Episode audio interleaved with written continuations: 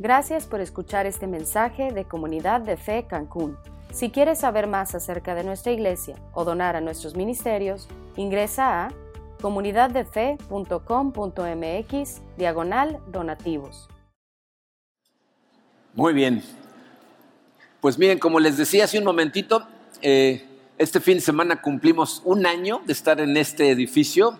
Esto, eh, para todos los que tuvimos la oportunidad de vivirlo, el, el, el, la construcción de este edificio fue un verdadero milagro.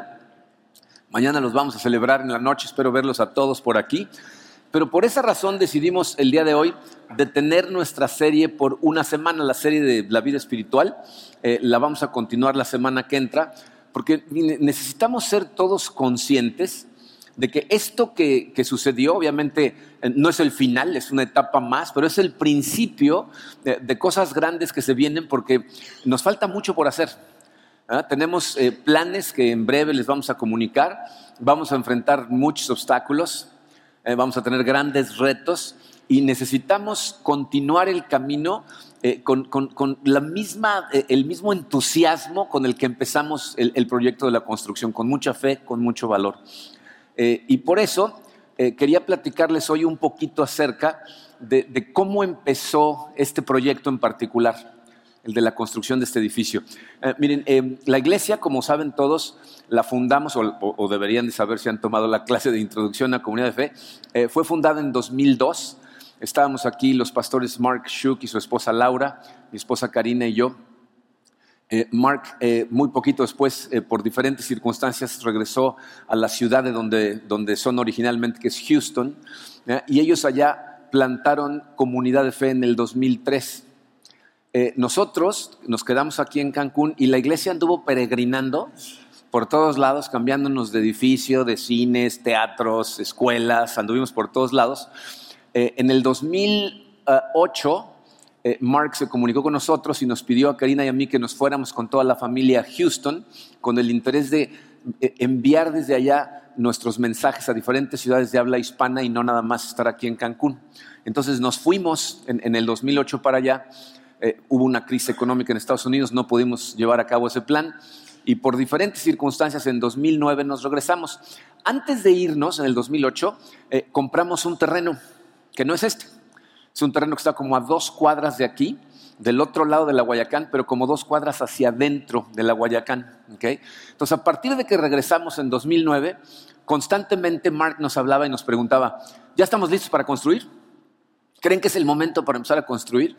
Y Karina y yo invariablemente les decíamos, no, no estamos listos. Y eran tres factores los que nos detenían. Eh, por un lado, no veíamos a la iglesia con la madurez espiritual que se necesitaba para iniciar una campaña de capital.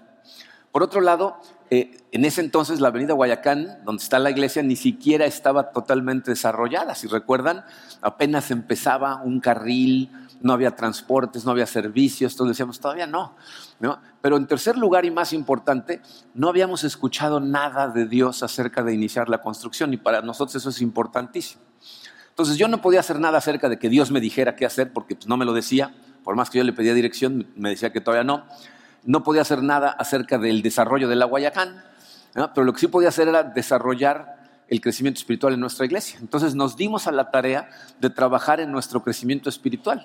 Los que estuvieron aquí a lo mejor recuerdan, estudiamos eh, la carta de Pablo a los Efesios completita.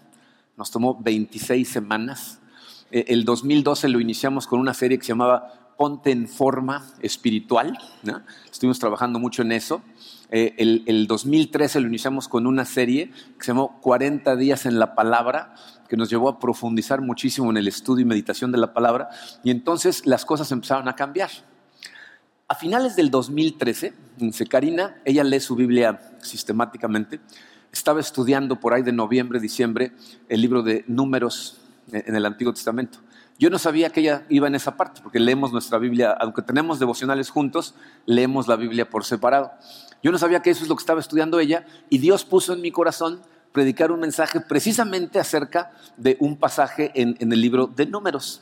¿Okay? Entonces, después de eso, yo prediqué ese mensaje, fue el último mensaje del dos mil tres, fue con el que iniciamos el dos mil catorce y, y pocas semanas después de eso, Claramente Dios nos reveló a los dos, a Karina y a mí, que era momento de empezar a construir, pero por separado. Ella estaba en su tiempo a solas con Dios y yo en el mío. Cuando nos acercamos a hablar, hasta nos interrumpimos. ¿Qué crees que me dijo Dios? Ah, construir, ¿no? Al mismo tiempo dijimos, ah, maravilloso, ¿no? Pero la confirmación de que Dios nos estaba diciendo que era momento de iniciar la campaña fue cuando le hablé a Mark para decirle lo que había sucedido. Y antes de que le dijera yo a él, él me dijo a mí. Me platicó que él y el pastor ejecutivo en aquel entonces era Donald Butler, habían volado a otra ciudad para participar en una conferencia para pastores.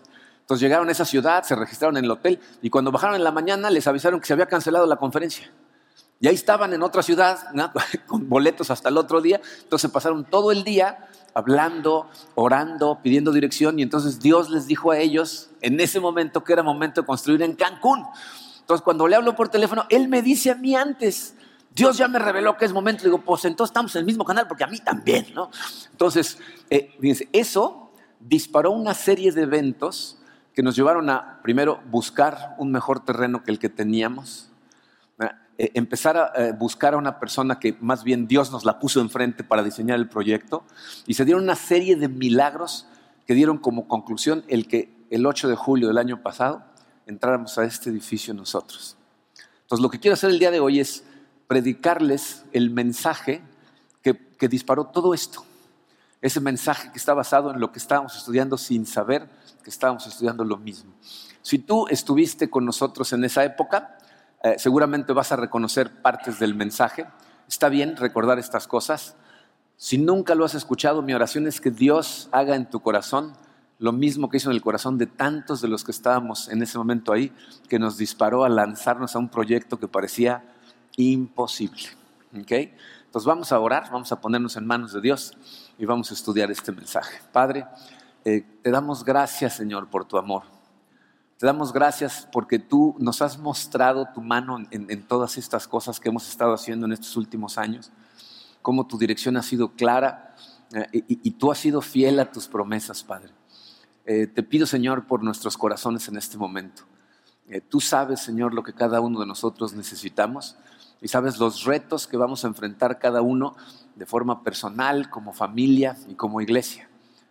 Y, y sabes, Señor, que necesitamos escuchar estas palabras. Te pido, Padre, que este mensaje encienda el corazón de todos tus hijos e hijas en esta iglesia para que corramos hacia ti, Señor, para hacer tu voluntad.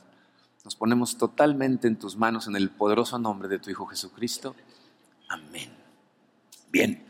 Miren, les puse un acrónimo en la parte hasta arriba de su programa, dice WYSIWYG. ¿Alguien lo reconoce? A ver, ¿alguien lo reconoce? Solamente la gente de la computación de hace treinta años sabe de qué estoy hablando, porque este es un término computacional que necesita estar medio viejito para entenderlo. Fíjense, cuando, cuando, cuando la computación personal inició, eran los, los años ochentas, Eh, los procesadores de palabras, como lo que hoy llamamos Word, ¿verdad? Bueno, en aquel entonces Word no existía. Los procesadores de palabras no funcionaba que tú tecleabas y luego formateabas y lo veías en la pantalla como se iba a imprimir. ¿Eh? En la pantalla tú lo veías de otra manera. De hecho, si tú querías, por ejemplo, poner una frase en negritas, le tenías que poner un carácter especial antes de la frase y otro al final. Y a la hora de mandarlo a imprimir, el software interpretaba esos caracteres y lo imprimía en negritas. Pero tú en la pantalla veías puros caracteres. Si querías itálicas, si querías subrayar, un carácter diferente. ¿Okay? Cuando los primeros programas salieron al mercado, en donde tú de hecho podías ver en la pantalla lo que se iba a imprimir, a esos programas les llamaban WYSIWYG, que significa lo que ves es lo que obtienes, por sus siglas en inglés. What you see is what you get. ¿No? Hoy en día todos los programas son WYSIWYG, entonces ya nadie conoce el término porque todos los programas de cómputo, lo que ves en la pantalla es lo que obtienes, ¿no? Bueno, lo que mucha gente no sabe es que nuestra vida es WYSIWYG. Tu vida es lo que ves es lo que obtienes. La principal influencia en cómo te va en la vida es la forma en la que ves la vida, la forma en la que percibes todo a tu alrededor. La manera en que percibes a tus padres, si vives en tu casa, a tus hermanos, a tu pareja, si estás casado, a tus hijos, a tu, a tu empresa, a tu jefe, a tus, a tus trabajadores, a tus amigos. La manera en que ves todo eso determina si vas a ser una persona feliz o infeliz, si vas a tener éxito o vas a fracasar constantemente, si vas a crecer espiritualmente o te vas a estancar. Entonces, todo lo determina la forma en la que ves. Y de forma muy general, hay dos formas en que tú puedes ver, que puedes percibir las cosas. Una es con ojos llenos de miedo y la otra es con ojos llenos de fe. Y el que escoge cómo ve las cosas eres tú. Nadie te puede obligar a cambiar la manera en la que ves. ¿Ok? Ahora, uno de los mejores ejemplos de cómo lo que ves es lo que obtienes se encuentra precisamente en el pasaje que Karina estaba estudiando y que yo escogí para escribir este mensaje. Se encuentra en el libro de Números, en el Antiguo Testamento, en los capítulos trece y catorce. Números es el cuarto libro del, del Antiguo Testamento, un libro escrito por Moisés. Y les voy a platicar un poquito del trasfondo, de lo que está pasando, para que entiendan lo que vamos a leer. ¿Okay? Dice, para este momento, eh, Moisés acaba de liberar a la gente de Israel de Egipto. Pasaron muchos años esclavizados en Egipto. Dios manda a Moisés a liberarlos. Eh, va a regañadientas porque no quiere ir él, no se siente capaz, pero va. ¿Ya? Le dice al pueblo de Israel que viene a liberarlos. Va y se enfrenta al faraón, ¿no? Que es el rey más poderoso en ese momento. Eh, el faraón primero se niega, pero Dios hace unos milagros pero devastadores. Manda diez plagas espantosas que hacen que el, el faraón no los deje salir, los corra. Sáquense de aquí todos, ¿no? Pero ya que se fueron, cambia de opinión, manda al ejército tras de ellos, ¿verdad? El ejército los encuentra frente al mar, Dios abre el mar para que pasen caminando sobre tierra seca y cuando el ejército viene a perseguirlos, Dios cierra el mar y enfrente de sus narices, Dios elimina al ejército más poderoso del mundo en ese momento y entonces el pueblo de Israel se pone a celebrar del otro lado. Los manda caminando tres días más, llegan a un monte en donde Dios les da la ley. Moisés subió una montaña, ¿verdad? El pueblo de Israel está abajo y escuchan truenos, oyen la voz de Dios como de trompeta. Dios, baja Moisés, les da la ley y después los manda hacia lo que es la tierra prometida. La tierra prometida, caminando desde el punto en donde cruzaron, debe de tomar más o menos como tres semanas en llegarse. Entonces llega el pueblo de Israel, se, se acampan de un lado del Jordán, del otro lado está la tierra prometida. Y antes de entrar a la tierra prometida, lo que hace Moisés es enviar a doce espías para que vayan a reconocer la tierra. Y les da instrucciones específicas, les dice, vayan, suban a las montañas, bajen a los valles. Quiero que me digan cómo es la gente. ¿Es gente fuerte? ¿Es gente débil? ¿Cómo es la tierra? ¿Es tierra fértil o, o no es fértil? ¿Cómo son sus ciudades? ¿Están amuralladas? ¿Están abiertas? ¿Va a ser fácil o difícil tomarlas? Traigan muestras de, de, de lo que encuentren para que sepamos qué es lo que sucede, ¿no? Entonces Moisés lo que quiere es que se den cuenta que lo que Dios les prometió es verdad, que esta tierra es una tierra fértil y lo que descubren es que es súper fértil, ¿no? que, es, que es, es mucho más de lo que se esperaban.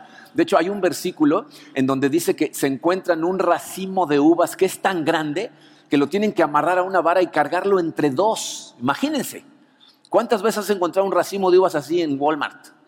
¿No? Agárrate de allá, ¿no? ¿No? O sea, son racimos. No, bueno, o sea, ahí se encuentra. La tierra es fértil, pero en serio, ¿no? Entonces, estos espías se pasan cuarenta días caminando por toda la tierra, todo lo que pueden, y luego regresan a dar su reporte. ¿Okay? Pero hay dos reportes. Cuando llegan los espías se dividen en dos. Hay un reporte positivo y un reporte negativo. Dos de los espías dicen, esta tierra es exactamente lo que Dios nos dijo y definitivamente podemos tomarla. Pero diez de los espías dicen, pues sí, la tierra es exactamente como Dios nos dijo, pero no la vamos a poder tomar. ¿Verdad? Si tratamos de tomarla nos van a matar. Y entonces toda la gente del pueblo de Israel se empiezan a quejar, se rebelan, ¿verdad? Y dicen, no vamos a entrar. Y entonces Dios dice, ah, ¿no van a entrar? ¿No van a obedecer? No. Entonces todos al desierto y los manda a deambular por el desierto durante cuarenta años hasta que toda la generación de rebeldes se muere. Y entonces regresan para tomar la tierra prometida los dos espías que sí quisieron entrar. Miren, Lo, lo último que yo quisiera que sucediera es que eso le pasara a uno de nosotros. Que te quedes en un desierto espiritual y jamás entres a la tierra prometida que Dios tiene para ti. Esa gente que se rebeló a entrar no significa que en ese momento Dios dijo, ah, sí, esto es un trueno y los mato. No, estuvieron deambulando en un desierto, ¿verdad? Por cuarenta años. Hay gente en nuestra iglesia que lleva semanas, meses, algunos años en desiertos espirituales donde no sienten la presencia de Dios, no escuchan la dirección de voz y no se dan cuenta que mucho de esto es por la forma en la que ven las cosas.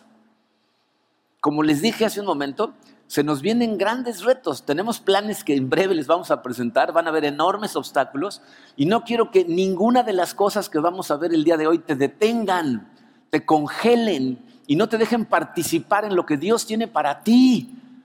¿Okay? Porque esto estamos hablando de la voluntad de Dios para tu vida. Dice, de esta historia que les acabo de contar, podemos aprender dos cosas. Una, ¿qué pasa cuando ves la vida con ojos llenos de miedo? Y dos, ¿cómo le puedes hacer para que tus ojos se llenen de fe?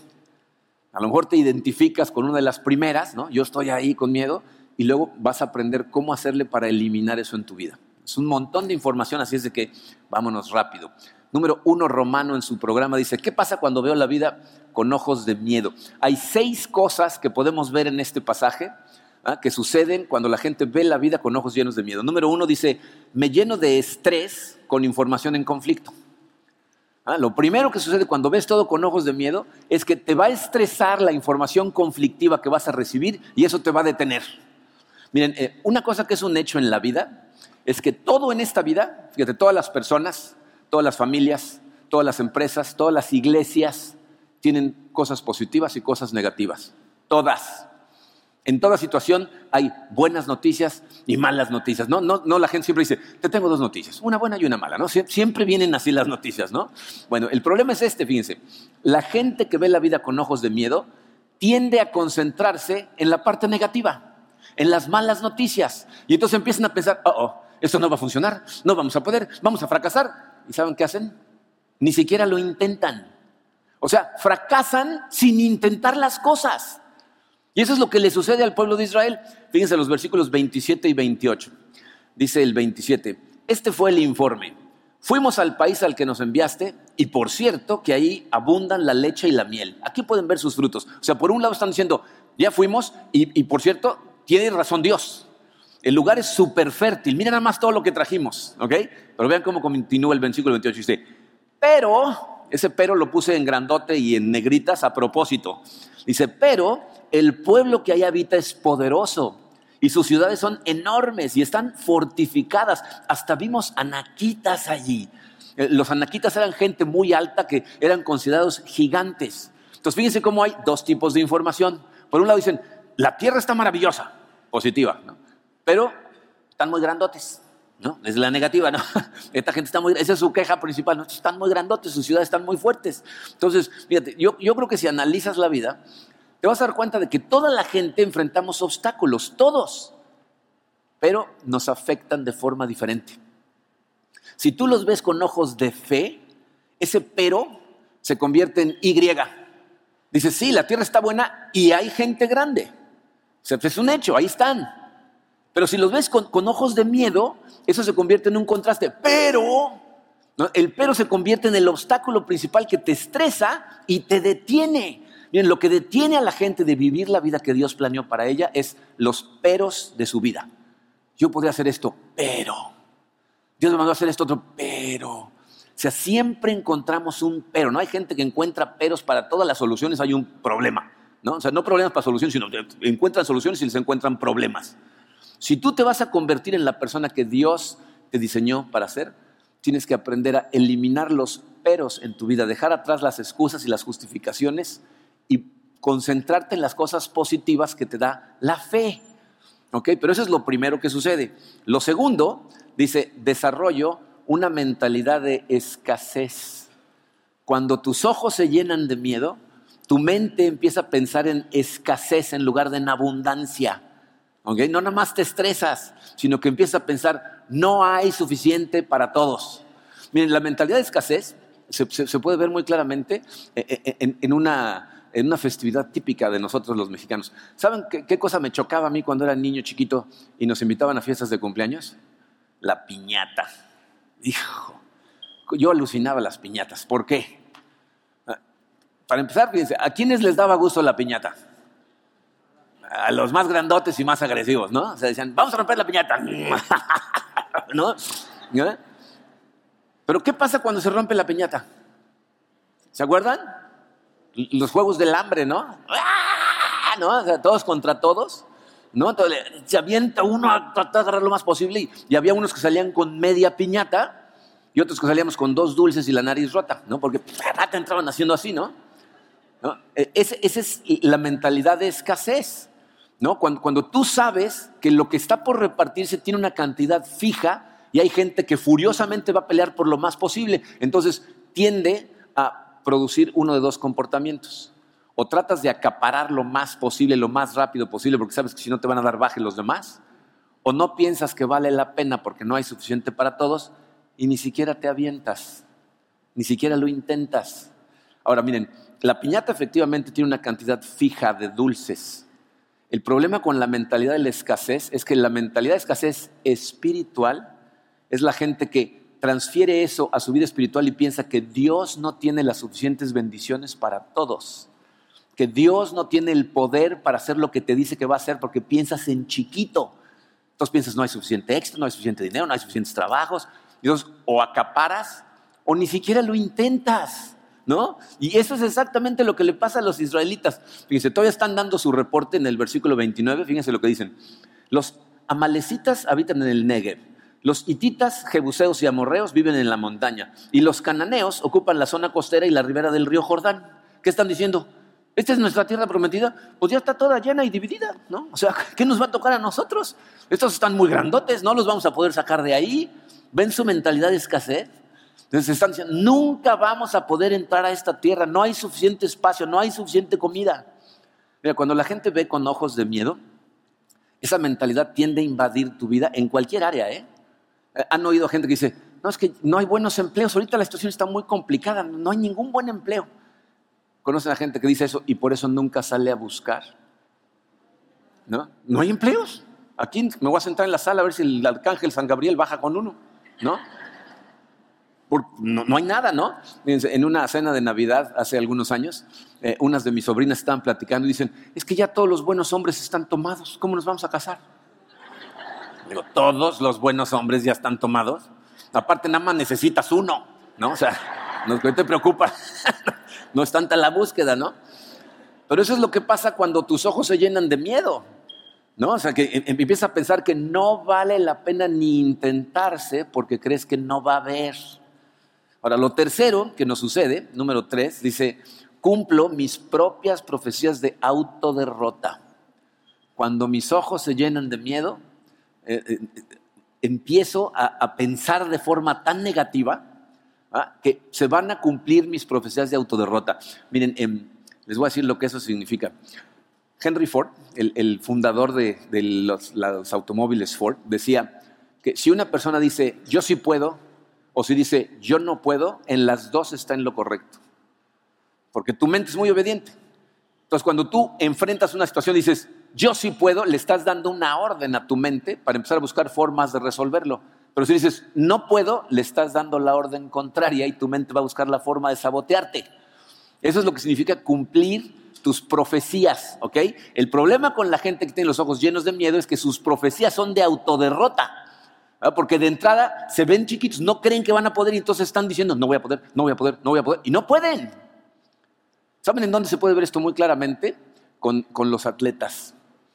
¿Se han dado cuenta los entrenadores la importancia de no nada más preparar a su gente físicamente hablando, sino mentalmente hablando? Porque muchos atletas pierden en su mente, pierden antes de entrar a la competencia. A mí me gusta mucho el tenis.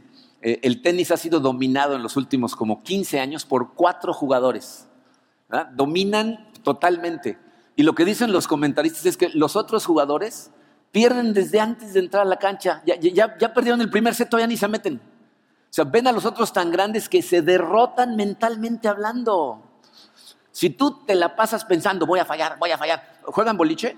Han jugado con gente que dice, la voy a echar al canal, la voy a echar al canal, y la echa al canal. Y dices, si ese no es el objetivo del juego, ¿por qué no dices, voy a tirar chisa? ¿No? O sea, lo contrario, pero tu mentalidad te empuja.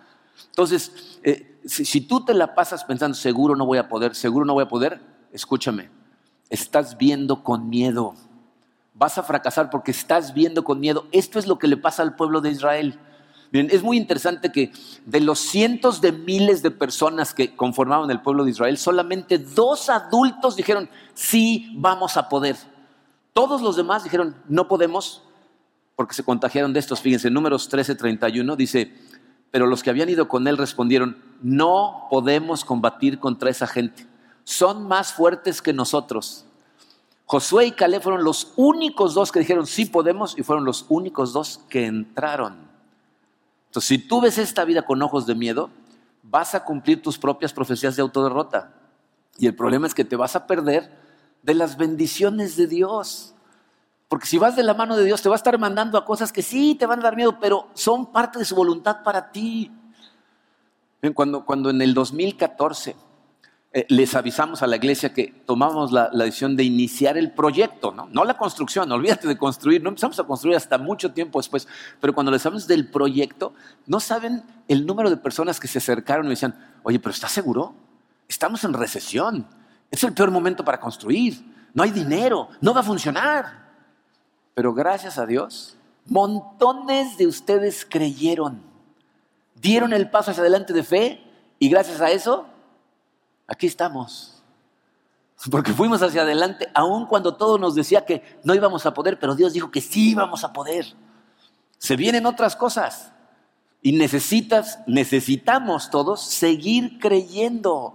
Miren, cuando das pasos de fe, ves a Dios actuar y eso fortalece tu fe. Le doy gracias a Dios por esto que tenemos aquí, porque nos recuerda sus milagros y fortalece nuestra fe. Pero no podemos permitir que estas cosas nos detengan. Entonces, lo cuarto que nos sucede, dice el número cuatro, voy a infectar a otros con mi negatividad, ¿no? Tristemente, la gente negativa no se lo puede guardar. Se lo tiene que contar a todos los demás, ¿no? Tiene que estar diciendo a todo el mundo. Y entonces se lo empezamos a pasar a la gente a nuestro alrededor. Entonces, fíjate lo que estás haciendo. Si estás viendo con ojos de miedo, no nada más te afecta a ti. Afecta a tus hijos, afecta a tu pareja, a la gente con la que trabajas, afecta a tus amigos. Estás afectando a toda la gente a tu alrededor. Y miren, una cosa bien rara que nos sucede cuando las cosas nos dan miedo, en nuestra cabeza empiezan a crecer. Las empezamos a exagerar, las sacamos de proporción y cuando le estamos contando cosas a los demás acerca de los miedos que tenemos, les estamos contando rumores falsos porque estamos exagerando nosotros mismos. Piensen en lo que los rumores hacen en grupos de trabajo. Dice, los rumores falsos han quebrado empresas, han colapsado economías, dividido iglesias, destrozado familias. Los rumores falsos son terribles porque le inyectan miedo a todo el mundo. Y eso es exactamente lo que le pasa a esta gente. Vean el versículo treinta y dos del capítulo trece. Dice, y comenzaron a esparcir entre los israelitas falsos rumores acerca de la tierra que habían explorado. Decían, la tierra que hemos explorado se traga a sus habitantes y los hombres que ahí vimos son enormes. Escuchen eso. No, fuimos ahí, pero la tierra vimos que se tragaba a sus habitantes. Entonces, ¿cómo hay tantos? Si se tragan los habitantes, ¿no? O sea, ¿será cierto eso? Y en el original no lo podemos ver aquí, pero lo que dice es, todos los hombres que vimos son gigantes. O sea, que en estas tierras los hombres nada más vienen en un tamaño gigante. No hay chiquitos, ¿no? Ese es el problema con las cosas que te dan miedo. Las empieza a generalizar. La gente que tiene deudas no dice, tengo una deuda, necesito trabajar para saldarla. Si tienes ojos de miedo, dices, es que nadie puede pagar sus deudas. Fíjate cómo toda la gente está muriendo de hambre porque no podemos pagar nuestras deudas. Generalizas, ¿no? Gente que a lo mejor tiene una discusión con su pareja o está en problemas en su matrimonio. Cuando lo ves con ojos de miedo, no dices, ok, tenemos una situación, podemos arreglarla de la mano de Dios, vamos a buscar ayuda. No, no, dicen, el matrimonio no funciona, todos se están divorciando, esto no va a funcionar. Entonces te estás programando para fracasar, ¿no? La gente que de repente cae en una tentación, ¿eh? Con ojos de fe dices, voy a buscar ayuda, Dios me va a, a restaurar, ¿no? Con ojos de miedo, ¿qué dices? Todo el mundo lo está haciendo, pues ya ni para qué lo intentamos, no vuelva la hilacha. Es general, to- nadie puede contra estas cosas. Entonces cuando te preocupas de algo, crece en tu mente, ¿no? Eso es lo que le pasa al pueblo de Israel. Al rato, toda la nación está muerta de miedo y esto nos lleva invariablemente al punto número cinco. Empiezo a verme inadecuado para enfrentar los retos. O sea, mientras más exageras tú el tamaño de los retos que enfrentas, pues más pequeño te sientes, más inadecuado te sientes para enfrentarlos. Miren, aquí vamos a enfrentar retos grandes, pero tú vas a enfrentar retos aquí o afuera de aquí. Tu vida va a tener retos que necesitas enfrentar y si los agrandas en tu cabeza, tú te reduces. Miren, es una cosa muy triste porque por eso gente que tiene la capacidad para lograr cosas nunca las logra. Por eso hay atletas que tienen menos habilidad que otros, ¿verdad? Y les ganan porque creen. Pero si tú ves las cosas más grandes que tú, pues obviamente no vas a poder por tu propia actitud negativa, te detienes, te obstaculizas. Y eso es lo que le pasa a Israel. Vean lo que dice el versículo treinta y tres, dice, hasta vimos anaquitas, comparados con ellos parecíamos langostas y así nos veían ellos a nosotros. Fíjate lo que están diciendo, dice, comparados con ellos parecíamos, es, esa palabra significa nuestra percepción de nosotros mismos, la manera en que nos vemos, dice, nos veíamos como langostas. ¿Saben cuáles son las langostas, no? Son unos como grillos más grandes. Están diciendo, nos veíamos como bichos que nos podían matar de un pisotón. Pero luego fíjense lo que dicen, y así nos veían ellos a nosotros. ¿Cómo saben? ¿A cuántos entrevistaron? ¿Ya vieron al pueblo de Israel? ¿Qué opinan? No, o sea, no tienen ni idea de lo que están pensando, pero están convencidos. No saben lo que esa gente pensaba de Israel. De hecho, cuando regresan y empiezan a tomar ciudades, lo que nos dicen es que esas personas estaban muertas de miedo de Israel. Pero estos viéndolos con ojos de miedo dicen, no, nosotros estamos de este tamaño. Bien, ¿saben cuál es nuestro problema? Que la naturaleza humana hace que nuestros miedos los proyectemos en otras personas. Es decir, lo que tú piensas de ti, piensas que todo el mundo piensa de ti. Cuando Angie, nuestra hija la mayor, estaba en la secundaria, una de las niñas que iba en su salón, estaba becada en la escuela, era la hija del maestro de música. Entonces era una niña que tenía una, un nivel socioeconómico ligeramente inferior al resto de los alumnos, pero ella se sentía inferior. De repente se iban en grupo a la Plaza Las Américas, que era el único, la única plaza que había. Vamos a Plaza Las Américas. Y ella decía, no, yo no. Dice, ¿por qué no? Es que toda la gente se detiene y me ve raro. ¿Toda la gente se detiene y me ve raro? O sea, esta niña vivía una película de esas que entra la madre y tan, tan, tan, todo el mundo voltea y se le queda viendo. ¿Tú crees que la gente está tan preocupada por ti? ¿Sabes por quién está preocupada la gente? Por ellos. Lo más probable es que estuvieran viendo hacia un espejo que estaba atrás de ellos, estaban tratando de ver, porque le da igual cómo te ves tú, pero si tú sientes algo acerca de ti, no, si tú te piensas, por ejemplo, poco atractivo, piensas que la gente te va diciendo, ay, mira, ahí va el feo, ¿no? O sea, transmites, ¿verdad? Les proyectas eso, crees que eso ven en ti, y el problema es este, cuando llegas a creer eso, así vives. Y entonces ya no lo intentas. Miren, eh, eh, en unos meses nos vamos a, a plantear objetivos interesantes. Eh, y tú eres parte de, de esos objetivos, si eres parte de esta familia. Eh, si ves la vida con miedo, te vas a ver poco adecuado para cumplir con estas cosas que Dios va a poner en tu corazón. Porque aquí no le vamos a decir a nadie qué hacer. Dios te lo pone en tu corazón. Y lo más probable es que ni siquiera lo intentes. O sea, vas a fracasar antes de empezar. Por último, lo último que sucede cuando ves con ojos eh, de miedo, te haces la vida miserable tú solito. Esa es la parte más triste del asunto. Que eh, si no ves con ojos de fe, todo lo ves oscuro. Y entonces la vida parece miserable en todo momento. Fíjense lo que le pasa a la gente de Israel. Los versículos uno y dos del versículo catorce dice, entonces los israelitas comenzaron a gritar y aquella noche se la pasaron llorando. Todos ellos se pusieron a hablar mal de Moisés y de Aarón. Decían, ojalá hubiéramos muerto en Egipto o aquí en el desierto. Fíjense lo que están diciendo. Para empezar, se pasaron toda la noche llorando. Cuando la gente ve con ojos de miedo, se la pasa llorando. ¿Conocen gente así? Que la pregunta no es ¿por qué lloras? Sino ahora ¿por qué lloras? Porque se la pasan todo el tiempo llorando por todas las cosas. Son la víctima del mundo. Están viendo con ojos de miedo todo. Aparte, empiezan a quejarse, pero a echarle la culpa a otras personas. Sí, porque si no hubiera sido por esto, y si tú no me hubieras dicho esto, y si no hubiera pasado... No, o sea, ellos no son los culpables de nada. Otros tienen la culpa. Y luego se ponen a cuestionar las decisiones. Hubiéramos mejor hecho esto otro. Fíjense lo que están diciendo los israelitas. Estábamos mejor en Egipto. ¿Se acuerdan qué estaba pasando en Egipto antes que los liberara Moisés? Los estaban haciendo trabajar muchas más horas de lo normal, dándoles menos recursos para trabajar, y estaban matando a sus hijos recién nacidos. Cuando empezó a crecer el pueblo, ellos dijeron, estos son muchos, maten a los niños en el momento que nazcan. Y estos están diciendo, estábamos mejor allá, mejor hubiéramos muerto allá. sea, esto para mí es de verdad impresionante, porque lo que significa es que hay gente que prefiere morir en un desierto espiritual a enfrentar sus miedos. Prefieres tú mantenerte alejado del Señor que enfrentar los miedos de cuando te manda a hacer cosas. La cosecha de miedo en tu vida va a dar llanto, quejas, cuestionamiento, y te va a congelar, te va a mantener fuera de tu tierra prometida. Entonces, la pregunta es, ¿cuál es el antídoto? Evidentemente, el antídoto es aprender a ver todo con ojos de fe.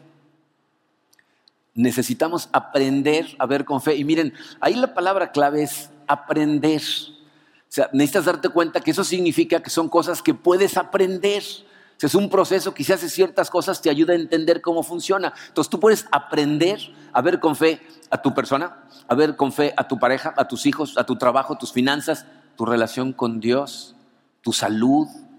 Porque la fe es lo que destruye el miedo. Cuando la gente camina con fe, eso te da confianza y genera acción, te empuja a moverte. Y eso es crucial, ¿eh? Eso es exactamente lo que Caleb trató de hacer. Vean el versículo treinta del capítulo trece, dice: pero Caleb trató de calmar al pueblo que se encontraba ante Moisés. Vamos enseguida a tomar la tierra, dijo, de seguro podemos conquistarla. Primero trata de calmarlos, ¿no? Seguro les ha de haber dicho algo así como, oigan, ¿no creen que están exagerando? La tierra no se traga a nadie.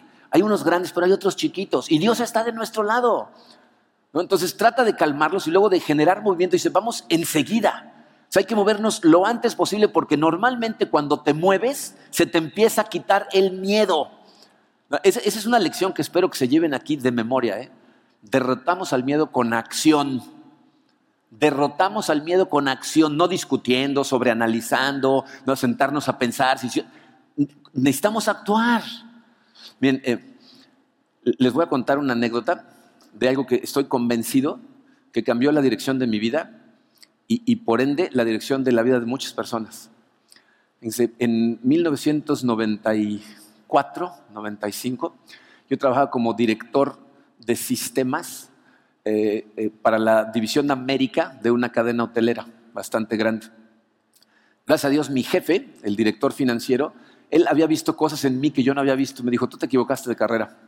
Este, y entonces me mandó a un seminario, yo se lo pedí, a un seminario eh, que estaba dando Zig Ziglar, no sé si han oído hablar de él, fue un eh, orador muy famoso, autor de muchísimos libros, cristiano sólido, este, que daba un seminario anual que duraba tres días, se llamaba Nos Veremos en la Cumbre. Y entonces yo lo convencí, él me dijo, sí, sí, sí, vete, porque tú ahí deberías de estar. Entonces cuando yo llegué y vi a Zig Ziglar dar una conferencia la primera vez en vivo, fue la primera vez que mi corazón saltó de alegría y dije, eso quiero hacer yo. Yo quiero aprender a hablar en público, quiero ser un orador, quiero aprender cosas que le ayuden a la gente de alguna manera. Eso quiero hacer yo. El seminario, éramos tan pocos, éramos como cien personas, tres días juntos, nos daba la oportunidad de interactuar con Zig. Entonces, en un descanso me senté con él y dije, Zig, yo quiero hacer lo que tú haces, quiero aprender a hacer esto. Entonces él me dijo, híjole, pues te felicito. Me dijo, es una carrera muy demandante, pero pues yo te ayudo. ¿eh? Se hizo, de hecho, mi mentor durante cierto tiempo, estuvimos en correspondencia. Pero fíjense, una de las cosas que nos enseñaban en ese seminario era cómo hablar en público. Había unos entrenadores, nos dividían en grupos como de quince personas y, y un entrenador nos enseñaba ciertas técnicas. Entonces, al final del seminario, eh, se acercaron y nos dijeron, eh, al final va a haber una ceremonia de clausura y les pedimos que al que quiera pase al frente y dé un testimonio de lo que el seminario significó para ustedes. Los filmamos porque los mejores los utilizamos luego para promover el seminario. La coach que nos estaba enseñando a hablar en público a nuestro grupo oyó la conversación que yo tuve con Zig.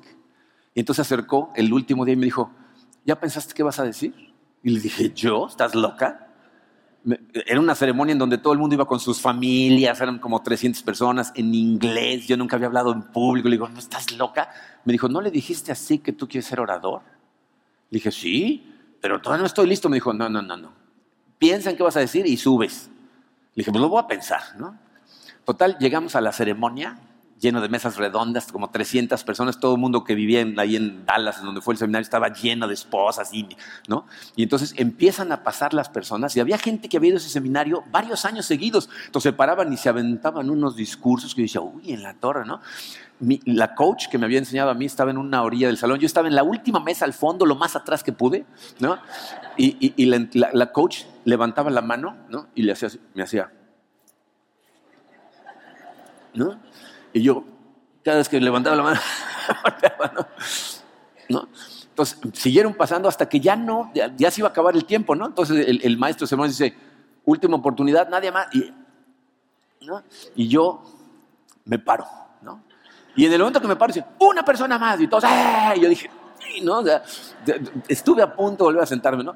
Pero dije, bueno, pues ya, ya no podía echarme para atrás. Empiezo a caminar, miren, las, las piernas como de gelatina. ¿Les ha pasado que el corazón te palpita tanto que ni oyes? Pum, pum, pum, pum, pum, ¿no? Yo lo veía todo como en cámara lenta, toda la gente, ¡ah! Yo, así. Me subo al escenario, ¿no? Toda la gente expectante a ver qué voy a decir. Y yo con una voz así de tenor digo, quiero agradecerle al Señor. Sí. Empiezo a hablar. Y como a los quince, veinte segundos me empieza a ganar la emoción y me pongo a llorar. Y entonces, miren, fue un fiasco. Nadie sabía qué estaba yo diciendo porque de vez en cuando salía una palabra. Quiero mucho.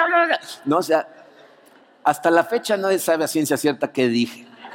No, o sea, se enteraron que terminé porque me bajé corriendo. No, o sea, todo el mundo o sea, aplaudiendo como, más bien como diciendo, ay, qué bueno, ya terminé.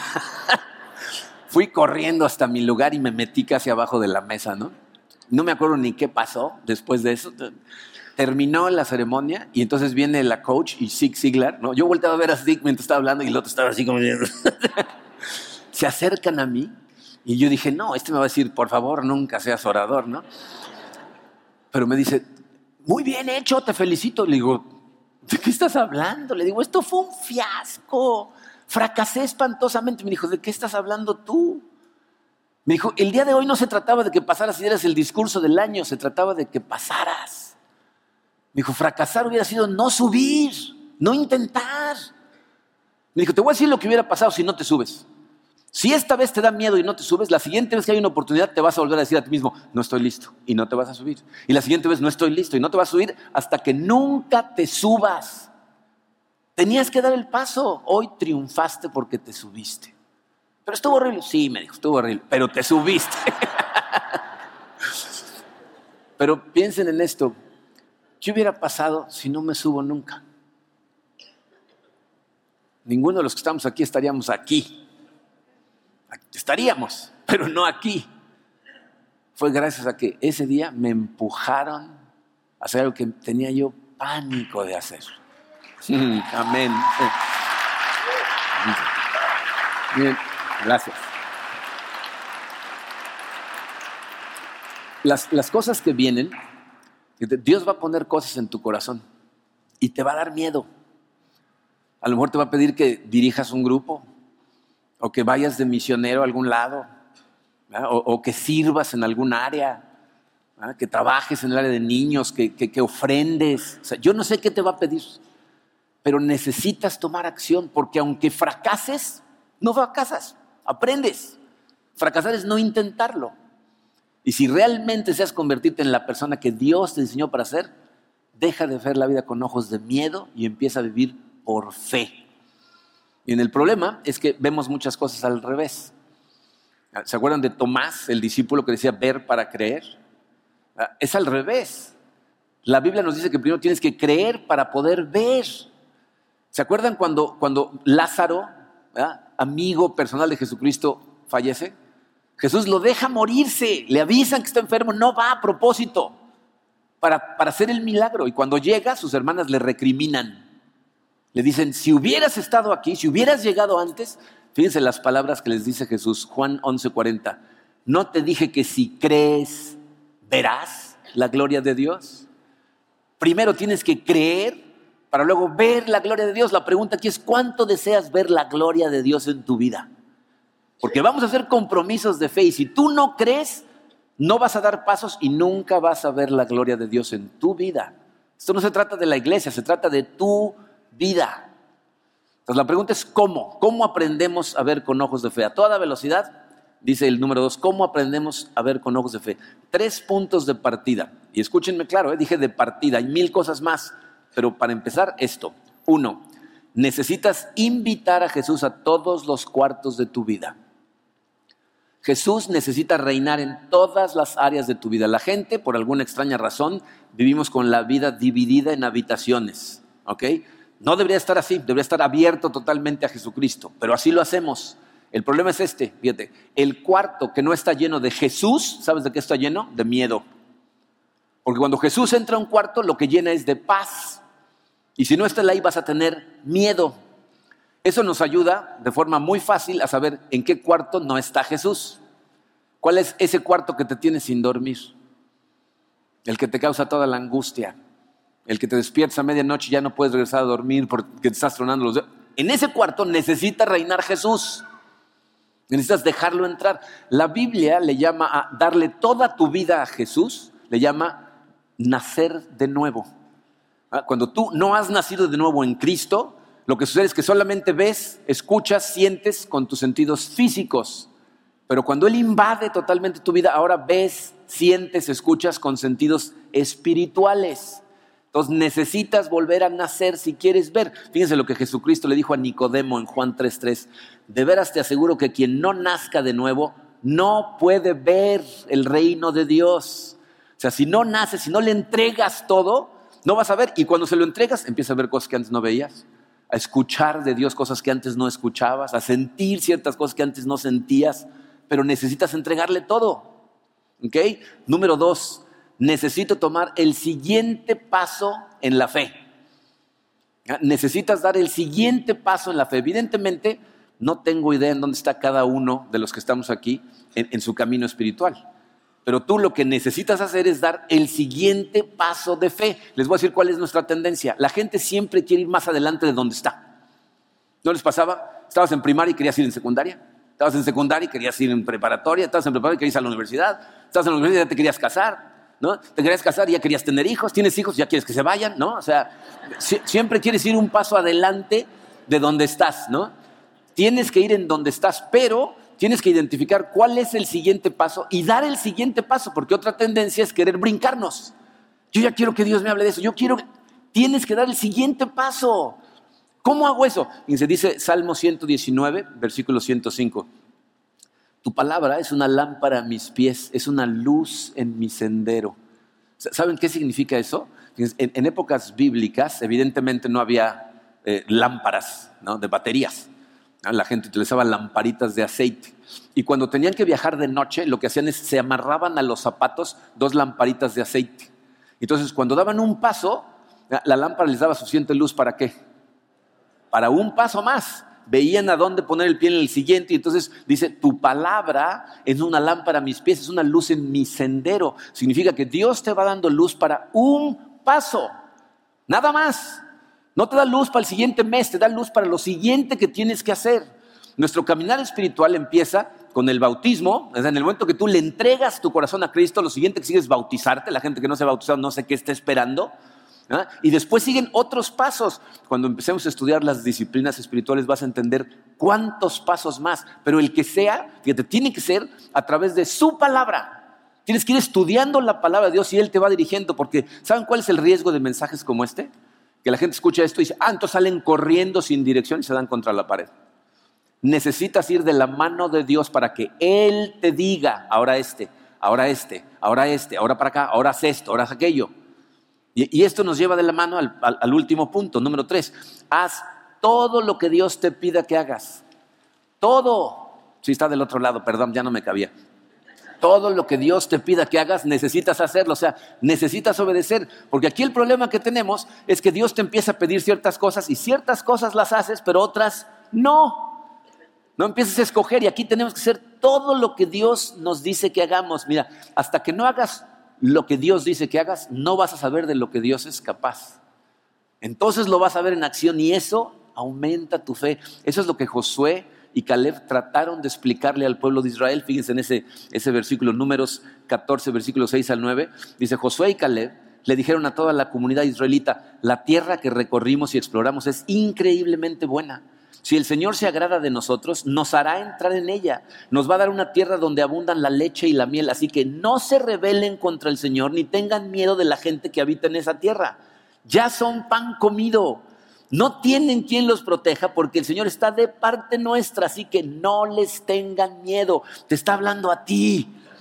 ¿Qué te preocupa? Cuando Dios te manda a hacer cosas en lo que estás viviendo en este momento, ¿qué cosas te preocupan? Si vas de la mano de Dios, pan comido, dice aquí.